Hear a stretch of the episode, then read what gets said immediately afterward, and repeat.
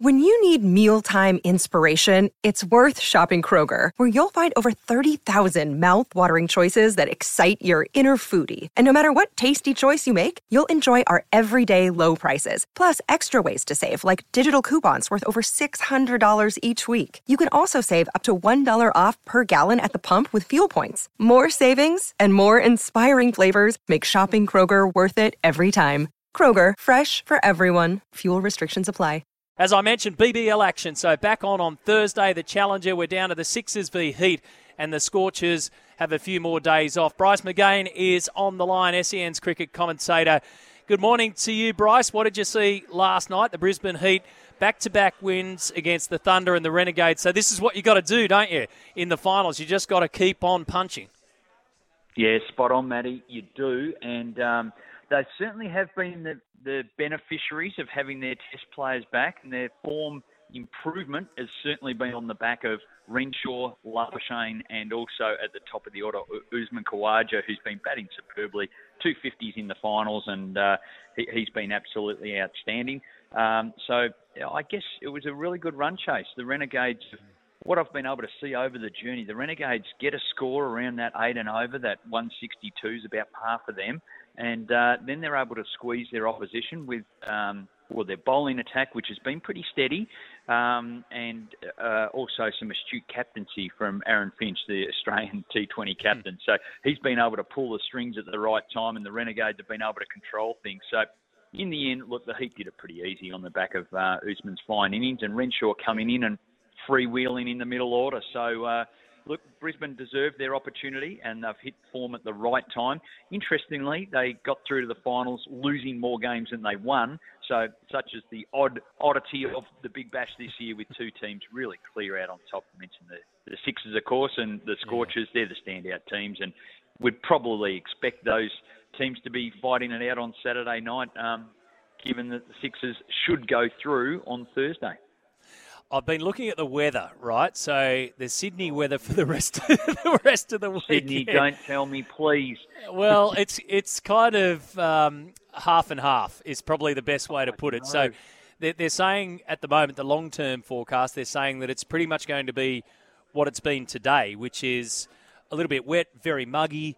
Um, a few showers around and the possibility of a thunderstorm. So that that's it in a nutshell for Thursday night. So you talk about the oddity of you know, coming through the finals and and uh, winning the fewest amount of games to continue where they are, the Brisbane Heat. The the oddity for the Sixers has been that, and they could have had a very different story had everything played out against the the Scorchers the other night. But this is where we're at. You also mentioned Bryce those names there: Khawaja, Labuschagne, Renshaw, and obviously Steve Smith, Nathan Lyon as well. And it's a pity we were just talking about. It's a pity the fact that they're jumping on a plane at the moment when they could be in action if the game, the Challenger game, was a day or so earlier. Yeah, and I'm, I'm, I'm sure. Uh, well, I'm sure all the Brisbane Heat hierarchy, the coaches, they don't want the selection issues that they're, they're going to be faced with. Um, and I'm sure that Greg Shipperd, the coach of the Sixers, would very much like to have Steve Smith in the lineup. And of course, it's uh, it's it's probably the freedom that they, they've been able to give him, and from the coaching staff, I think Cameron White's been a, a big uh, advocate of having Steve Smith at the top of the order and maybe suggesting that um, that uh, you know Steve Smith hasn't been that middle order good thinker. Let let him hit over the infield early on because he's so dynamic and can hit the same ball to three different parts of the ground, sometimes over the fence, but more often than not for a boundary. So that freedom that he's gone in and, and done at the top of the order is going to be sorely missed by the Sixers. Uh, Nathan Lyon as well, maybe to a lesser extent. I think they can cover Nathan Lyon in the T20 game, but uh, no one covers Steve Smith. He's the he's the best going around at the moment, the form player. So. Um, it's a shame that we don't have all those players all the way through to the finals. I'm sure that that'll be part of the scheduling um, quandary that they have moving forward. Um, I, I think they the the the Big Bash hierarchy and the management there just need to fix that up. It, it'd be lovely to have all the teams full tilt with those Australian players.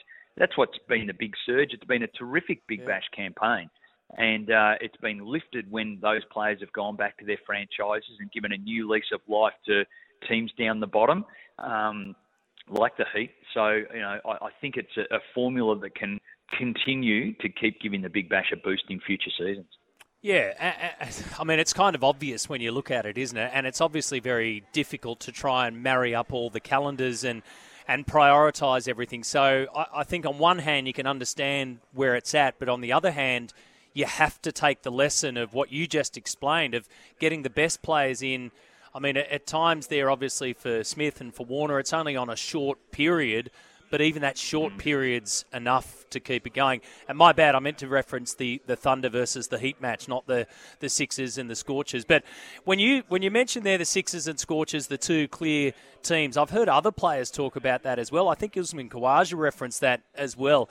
What's been the difference for the Scorchers and the Sixers, not just throughout this year, but why they've managed to get a handle on BBL better than most? I'll try and do it quickly, but I reckon there's about five different elements. One of them is great list management. They've got the best players. That's what they've gone and got. They've got experienced players and that they allow their younger guys to come through. So if you look at the Perth Scorchers, um, yeah, they've missed Mitch Marsh for the whole tournament, and that's been a real blow. But it's allowed Aaron Hardie to step up in that three, and he's been absolutely outstanding.